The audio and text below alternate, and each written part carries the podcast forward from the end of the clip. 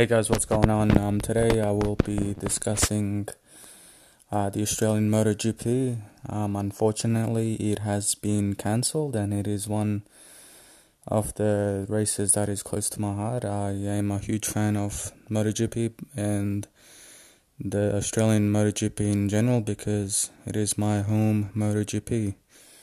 Um, on Friday, the Australian Grand Prix Corporation AGPC along with Dorna Sports, announced that the 2020 MotoGP will no longer be running.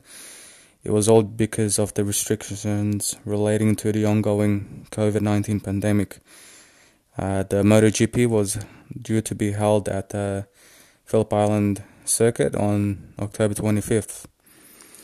Uh, full refunds have been offered to ticket holders, so if you have a ticket, just go to motogp.com.au for all your information regarding that.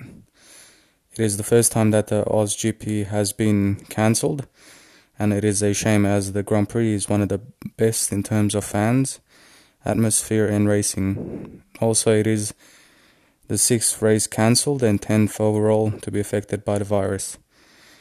Also, in other news, uh, Britain has also had to cancel their MotoGP on Friday as well.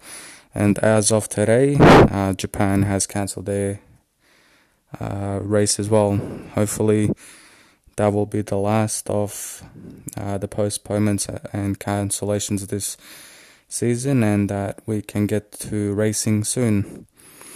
Um, it's also a shame that the Finnish uh, MotoGP won't be held as well. It was uh, set to return this year on the calendar, as well as um, it's uh, I think the most heartbreaking thing will be this year we will not have the Dutch um, TT, which will be the first time since the inception of the World Championship in 1949 that the Grand Prix will not be held. So it is a real shame. Anyways.